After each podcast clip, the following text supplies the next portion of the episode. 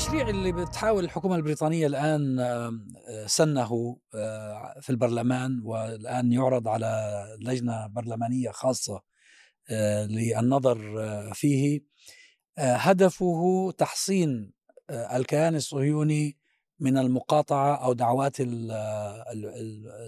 إنزال العقوبات بهم أو سحب الاستثمارات اللي هي حركة بي دي اس اللي هي boycott boycott the investment uh, and sanctions. وسانكشن BDS اللي هي المقاطعة وسحب الاستثمارات وفرض العقوبات. وبيتر أوبون كتب في ذلك مقالا مهما الحقيقة بيطرح فيه مجموعة من التساؤلات. يعني منها على سبيل المثال لماذا الآن؟ وغالبا الآن لأن بريطانيا تقترب من الانتخابات والسياسيون فيما بينهم يتنافسون على إرضاء الصهاينة كالعادة. اللوبي الصهيوني في بريطانيا لوبي قوي ومتنفذ. وعدد لا بأس به من النواب في الحزبين صهاينة اللي هم بيشكلوا ما يسمى بمجموعة أصدقاء إسرائيل في حزب المحافظين ومجموعة أصدقاء إسرائيل في حزب العمال. طبعا حزب العمال بقيادته الحالية لا يختلف مع المحافظين في شيء. بشأن هذه هذه القضية بشأن دعم الكيان الصهيوني. لكن الحقيقة هناك دلالة أخرى لهذا التحرك الذي تجند له كل الإمكانيات وهو الخوف على الكيان الصهيوني. يعني يبدو أنه في خوف حقيقي بسبب أن السياسيين يجسون نبض الشارع الذي يزداد معارضة للكيان الصهيوني. وهنا وجه التناقض يعني على المستوى السياسي الأعلى بين السياسيين في بريطانيا وفي معظم الغرب الدعم للكيان الصهيوني يزداد. بينما على المستوى الشعبي يزداد الوعي بأن هذا الكيان معتدي آثم وأنه عنصري ولا يستحق وتعرف وتعرف أبو ناجي هذا الشعور الشعبي الذي يتزايد ضد وضع إسرائيل الآن. هو طبعا مدفوع بعاملين، العامل الأول هو طبيعة الحكومة الإسرائيلية الآن والتي هي تتجه هي حكومه عنصري فاشية عنصريه, عنصرية يمينية عنصري. متطرفة. وهذا يحرج كثير من اليهود الذين هم في أوروبا في بريطانيا في أمريكا. الحركة التي في أمريكا بالمناسبة المناهضة المناهضة للحكومة الإسرائيلية حركة غير مسبوقة. تظاهروا يعني ضد نتنياهو الأمس وهذا شيء آه نعم. شيء عجيب يعني. نعم. آه لكن أنا الحقيقة من المهم جدا فهم هذه التي يحاول تحاول الحكومة البريطانية تجريمها حركة ال BDS هذه حركة المقاطعة. هذه الحركة أولا لها جذور تاريخية. وهنا في بريطانيا وهذا هو الأمر الغريب. يعني شوف التحولات شلون تصير. ال BDS يعتبر إحدى المفاخر التي لبريطانيا المفاخر يعني المحدودة والقليلة التي لبريطانيا لأنه حركة ال BDS والتي حقيقة انطلقت من بريطانيا كانت موجهة ضد نظام الأبارتايد في جنوب أفريقيا. وحركة ال BDS والمقاطعة لنظام جنوب أفريقيا وأنا يعني في في مقتبل حياتي الشبابية يعني والعمل السياسي وكذا كنت الحقيقة ضمن هذه الحركة. وكان الأمر هو في يعني التعرض لقضية النظام الفصل العنصري في جنوب أفريقيا وكان لها دور فاعل روديشيا في روديشيا وكذا وكان لها دور فاعل الحقيقة في إسقاط نظام الفصل العنصري. الآن تأتي بريطانيا بحكومتها وأن تعمل على محاولة تجريم مو بس منع إنما تجريم هذه الحركة. بمعنى أن الذي يناصر ال BDS بالمناسبة أنا خلال الأشهر الماضية أه تحدث إلي يمكن مو أقل من عشرة من الشباب والشابات الذين قالوا لي بأنهم قدموا على وظائف. وكان من شروط القبول في تلك الوظيفة. يعني من ناحية الأهلية والكفاءة ما في أي سؤال. آه، كان مطلوب من عندهم أن يوقعوا على عريضه فيها تأكيد على أنهم لا ينتمون إلى حركة ال BDS لا ليس لهم نشاط يعني سياسي بارز أو ما شابه. وهذه غير مسبوقة غير مسبوقة في بريطانيا. طبعا هي تؤدي إلى عدة مسائل منها ما تفضلت هو انه إسرائيل تشعر بالقلق لأنه أكو فرق بين أنها تطبع مع كل أنظمة العالم لكن شعوب العالم تعاديها أكو فرق هائل يعني هذا ولا سيما لما تكون الشعوب يعني طبعا بالله الشعوب العربية يمكن أن تتهمهم بأنهم مسلمين وهذول ضد اليهود وانتي سيمتيك ومن هالقصص هذه، لكن بما تتهم الشعب البريطاني أو الشعب الدنماركي أو الشعب الألماني أو ما شابه، لا يمكن أن تفعل ذلك. الأمر الثاني الأمر الثاني هو يعني ما تفضلت به من ناحية أنه الحكومات الغربية باتت مقتنعة ومؤمنة بأنه لا يمكن لها أن تربح وأن تنجح في الانتخابات القادمة إلا إذا قدمت لإسرائيل كل ما تتمناه إسرائيل. وهذه بذاتها الحقيقة هي بذاتها يعني معيبة الحقيقة بحق هذه لكن في تناقض في تناقض لأن الحديث على أن الوعي الشعبي هنا خاصة آه، ضمن الشباب آه، يتزايد ب ويناهض إسرائيل، خلينا نعتبر نأخذ كلمة يناهض ربما هي الأكثر دقة، وهؤلاء هم الذين سينتخبون. كيف للأحزاب تتنافس الآن على من يرضي الحركه لأن هذه أكثر. القضية ليست من القضايا التي آه، يصوت عليها، ليست قضية محلية انتخابية. قضايا السياسة الخارجية في الغالب تترك لمؤسسات الدولة. ليس هذا فقط. حسب ما بيقول بيتر أوبورن هناك خلاف بين مسؤولي وزارة الخارجية وبين رئاسة الوزراء. هذا التشريع يدفع به رئيس الوزراء. آه، مسؤولون كبار في وزارة الخارجية حذروه من مغبة ذلك وقالوا بأنه يمكن أن تكون لذلك تداعيات خطيرة. ولكنه لم يسمع إليهم. ولذلك عندما انعقدت اللجنة البرلمانية آه، التي تحدث التي ناقشت آه، فكرة مشروع القرار لم تدعو للشهادة ايا من موظفي وزارة الخارجية. بل دعت أنصار إسرائيل ولم تدعو احدا من أنصار القضية الفلسطينية. حصرا ففي في تلاعب في في عملية آه، تشكيل آه، ل آه، أو تزيين لطريقة إخراج القرار. لكن ال civil servant هذون ال civil servant الموظفين هذون في وزارة الخارجية وفي أي مكان في الوزارات هذا هم الثابت. الباقي هو المتغير يعني والمتحول يعني الأحزاب هي المتحول والمتغير في ما لهمش دور في رسم السي...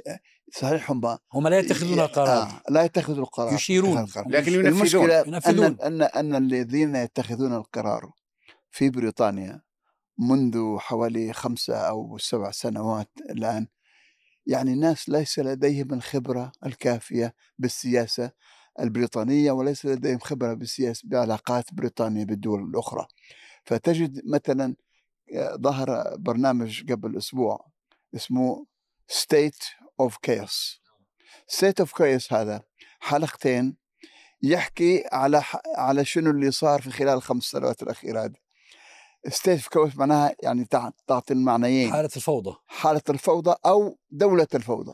الاثنين صح. آه دولة الفوضى أي ف ف فهم فيه وعي فيه وعي بأن هذه الحكومة ليس لها تأثير. ليس لها دور مثلا كلهم رجال أعمال. بالضبط. جايين يعني من قطاع الأعمال. يقطفوا فيه مليونيرية كلهم. هنا وهناك صحيح. ولذلك ولذلك حتى يعني توني بلير كان أقوى بكثير لكن كان متصهينا أكثر بكثير. لكن شوف وكان رئيس وزراء قوي جدا صراحة يعني. لكن رغم كل جرائمه لكن شوف أين انتهى الأمر. يعني لا فرق هائل ال BDS استمرت و أنا حسب رأيي هذا محاولة لفرض إجماع مصطنع إن الموضوع الإسرائيلي والموضوع الفلسطيني أصبح يدخل في دائره الجدل السياسي. وهذا لاول مرة يحصل بهذا بهذا الشكل وبهذا الحجم؟ لأنه تقليديا يعني الموضوع الإسرائيلي هذا موضوع إجماع داخل الطبقة السياسية والرأي العام. لأن صنع رأي عام مناصر لإسرائيل، إسرائيل الدولة الضعيفة المحاصرة من جيران أعداء وكذا، هذه المقولة هذه السردية الرسمية. واللي شاعت عبر مؤسسات التعليم والثقافة ومؤسسات الإعلام. الآن ثم محاولة لقطع الطريق على معناها تفكيك هذا الإجماع المصطنع لأنه صار الرأي العام يطرح في أسئلة ذات طابع استراتيجي وربما تطال مجال السياسة الخارجية. صحيح أن الديمقراطيات منذ الحرب العالمية الثانية الديمقراطيات الليبرالية في قضايا أصبحت من الثوابت مش موضوع نقاش ما في ذلك السياسة الخارجية. لكن اللي لاحظناه خلال السنوات الأخيرة ما في ذلك الولايات المتحدة الأمريكية. بما في ذلك قضايا السياسة الدفاعية والسياسة الخارجية أصبحت موضوع نقاش. ودليل على تأزم الليبراليات الغربية. يعني صار في انقسام وانشطار صحيح. في النخب. وفي بريطانيا المسألة مسألة وقت. النخبة المتنفذة تشعر أنه فيه عوامل تراكمية. بعامل الوقت ستأتي نخبة جديدة. لأن لما نشوف هذا الجيل الجديد من الشباب من الطلبة من المثقفين اللي هم مشاركين في عملية في ال BDS وعملية المقاطعة هذا بكرة باش يكون في ال establishment هذا غدا يكون في المؤسسات السياسية مؤسسات قرار يكون في المؤسسات الإعلامية. فهي محاولة لقطع الطريق أمام تفكك هذا الإجماع ال- ال- المشترك أو المصطنع حول دعم إسرائيل. طبعا أنا تقدير الموضوع هذا في جانب استراتيجي وجانب تكتيكي. الجانب الاستراتيجي هو الحفاظ على ثابت من ثوابت السياسة البريطانية في دعم إسرائيل. ظالمة أو مظلومة الدولة التي صنعت إسرائيل يعني الوضع الطبيعي أنها ترعاه. في شعور في النخبة المناصرة لإسرائيل أن البلد أو هذا الكيان يواجه مخاطر وجودية. ولذلك لا نملك إلا أن ندعم هذا الكيان لاعتبارات استراتيجية والاعتبار التكتيكي مثل ما ذكرنا فيه حتى الجانب الانتخابي. الآن دخلنا الزمن ال- تقريبا اقتربت الانتخابات فهي عبارة على حملة انتخابية مؤقتة. فكل حزب كيف يحسن حظوظه الانتخابية؟ من خلال استمالة اللوبي المتنفذ المؤثر في المؤسسات السياسية وفي الإعلام وفي في دور الثقافة وفي غيرها. فأنا تقديري هذا يمتزج الملف هذا يمتزج فيه البعد الاستراتيجي بالبعد التكتيكي. ولكن مثل ما ذكرت المسألة مسألة وقت. هذا الإجماع المصطنع حول الموضوع الإسرائيلي لم يعد كذلك. ليس فقط في بريطانيا بل في أوروبا وال- والأمر الأغرب من ذلك وفي الولايات المتحدة الأمريكية. يعني. الحقيقة أنا شفت آخر استطلاعات رأي تقول تقريب 50 50 تقريبا صحيح، قسم. الرأي العام الأمريكي ال- المت... بين مناصرة إسرائيل وبين في, نقد في, إسرائيل. في بريطانيا المتعارف عليه أنه حزب المحافظين هو حزب آه، تعارف أنه يناكف إسرائيل. لصالح البلاد العربية التي تربطه يعني مصالح وعلاقات ومعرفة دبلوماسية من من من من أيام الاستعمار. فحزب المحافظين هو الأكثر آه، ازعاجا يعني لنقل يعني إن إن صح القول. نسبيا نسبيا. من ناحية نسبية نعم. ولكن يعني دائما هي آه، حزب العمال هو الذي هو يعني مع المشروع الصهيوني. في أمريكا بالمناسبة هو حزب الديمقراطيين هو الذي هو الحزب الذي الذي ال- هو يساند آه. آه، إسرائيل الحقيقة ألو... الطريقة اللي وصلنا اليها الآن في مخاطبة هذه القضية التي كان التي كانت من الملفات المهمة التي تمسك بها وزارة الخارجية البريطانية، يعني حتى على مستوى العالم كانت وزارة الخارجية البريطانية كانت هذه واحدة من الملفات التي ترعاها نيابة حتى عن العالم وكانوا يتضايقون لما أمريكا مثلا تتقدم بخطوات هكذا يرونها أنها خطوات متسرعة أنها خطوات عشوائية أنها خطوات غير غير مدروسة. لكن إحنا فعلا يعني مثل ما تفضلت بعد توني بلير إحنا يعني كانت إلى أتذكر جوردن براون أنا مرة جابوني إلى Newsnight البرنامج هذا اللي على البي بي سي وتكلمت على تصريح جوردن براون في قضية أنه نريد آه، دولة إسرائيل آمنة كذا كذا و viable Palestinian state. يعني viable دولة فلسطينية. تمشي حالها. تمام؟ فأنا طلعت دا أقول يعني ليش دولة فلسطينية؟ الآن ما حد يقول هالكلمة هاي. الآن ما حد يقول هالكلمة. كان مثلا قضية حل الدولتين. كان ابدا الخطاب الرسمي حل الدولتين. حد الآن ما ما تسمع أصلا انه واحد يتكلم على قضية حل الدولتين. كان مثلا كانوا يعارضون الحكومة البريطانية الحكومات يعني حتى العمالية حتى توني بلير حتى جوردن براون كانوا مثلا يعارضون قضية ال- المستوطنات على أساس أنها مخالفة للق- للقانون الدولي ولقرارات مجلس الأمن. ما حد أصبح يتكلم بهذا لكن شوف أنا في رأيي آه، كل هذا يأتي في الوقت المتأخر والمتأخر جدا. وهو عندما يكون هناك إشكال داخلي في إسرائيل كما هو اليوم والصراع يكاد أن يكون صراع تصادمي وجودي بين بين طرفين يقولون أنه لم يعد يجمع بينهم شيء إلا أنهم في نفس الأرض وخصومات تتصاعد كل يوم أكثر واتهامات لنتنياهو هذا هو الأكثر اتهامات بالفساد وإلى درجة أن بايدن لم يستقبله منذ أن جاء تقريبا الآن نعم، عنده نعم، سنة نعم. والتقاه هذه المرة التقاه في في مكان آخر في مكان الجي آخر ليس 20. في البيت الأبيض نعم هذا كله حتى الحزب الديمقراطي لم يعد كما كان لأن أصبحت فيه أصوات خاصه أصوات الفلسطينية صحيح. والصومالية رش... اعتقد إلهان عمر ورشيدة طليب وكورتيز الهسبا ال- Hispanic. ال Hispanic نعم نعم كل هذه الأصوات أيوة، سي. غيرت وتركت آه، فهناك تغيرات هناك تغيرات والإشكال أنا اللي أراه بالنسبة لهذو داعمي الكيان الإسرائيلي أنهم إذا الكيان الإسرائيلي يتآكل إذا الكيان الإسرائيلي ينتحر آه، فأنتم لن تستطيعوا أن تفعلوا شيء في نهاية المطاف لأن آه، نحن سنعيش هذه الأشهر القادمة الأسابيع القادمة على تجدد الخصومة والصراع بين القطبين في إسرائيل وسيكون صراع قوي تعرف جدا. تعرف هي الحقيقة الواقع الإسرائيلي ع- ان ان إن افترضنا بأنه نحن وصلنا إلى نقطة فارقة.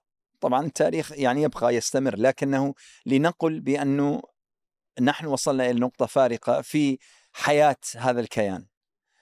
آه، الحقيقة هو يؤكد ما كنا نقوله بعضنا قناعة وبعضنا يعني تماشيا مع شعارات وهي أنه في نهاية المطاف الذي سيحسم هذا الصراع هو الشعب الفلسطيني هو اللي موجود على الأرض هو الذي نعم المحيط مهم نعم قضية أنه مواقف الشعوب ال- العربية والمسلمة مهم لكن في النهاية الصراع لن يحسم من خلال أمريكا تتغير سياستها ولا بريطانيا تتغير سياستها ولا فرنسا تتغير سياستها إنما الذي سيحدد. الحسم بيجي آه، مع اجتماع مجموعة من العوامل وليس عامل واحد.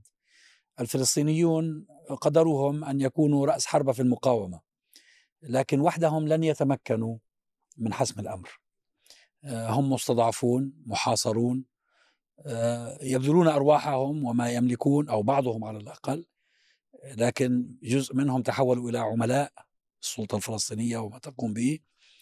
لكن الحقيقة هذا المشروع يحتاج إلى إلى أن تنهض الأمة من جديد. آه، يعني أنا عكس من يرى بأن تحرير فلسطين هو الطريق إلى النهضة. أنا أرى أن النهضة هي الطريق إلى تحرير فلسطين.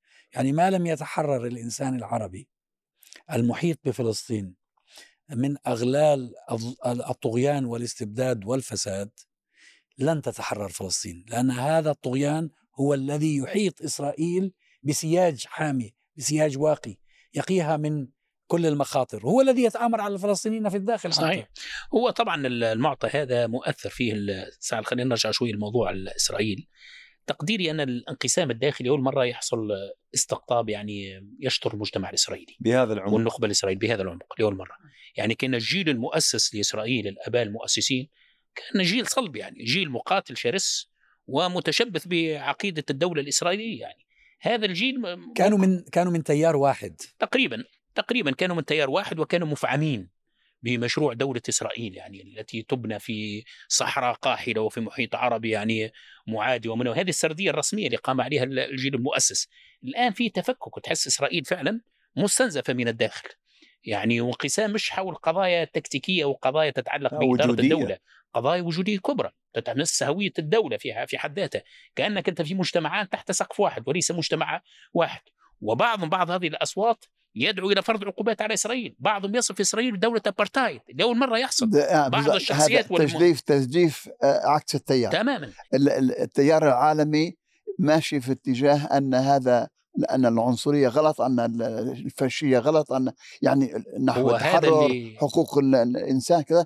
وإسرائيل واسرائيل هو- ماشيه عكس هو العكس هذا ال- المحرج حتى للسياسات الدولية، أصدقاء إسرائيل صارت محرجتهم، صح بالضبط. يعني الموضوع هذا ما عادش قادرين. في بريطانيا يعني ادوات الدفاع على اسرائيل أصبحت تضعف، يعني قبل ذلك إسرائيل منظوميه الاسرائيليه، الآن دولة في موقع معناها ال- شو اسمه ب- بانيه رؤيتها على ما يسمى بيهودية الدولة، وبانيه م- المشروحة على التمايز وهذا العنصري بالمناسبة والديني. هذا بذاته الذي ظن نتنياهو أنه به يستنقذ إسرائيل من الإشكالات الداخلية. هذا يقع على التضاد تماما مع الإيثوس ال- مثلا الأوروبي الغربي الذي يدعم ولذلك إسرائيل. هذا قاعد يضعف آه، بس هو اسرائيل نتنياهو الحقيقة لم يكن يفكر بذلك بإنقاذ نفسه ينقذ الصهيوني في نفسه. كان يريد يريد أن ينقذ نفسه. ينقذ صحيح. نفسه كان متهم بجرائم وكان- تيار نتنياهو ومن سبقه من حكام الكيان الصهيوني هم الذين خلقوا هذه المشكلة. ليه؟ لأن التيار الأول المؤسس الآباء المؤسسون كانوا تقريبا على قلب رجل واحد بفكرة شبه اشتراكية تتمثل الشيوعية حتى.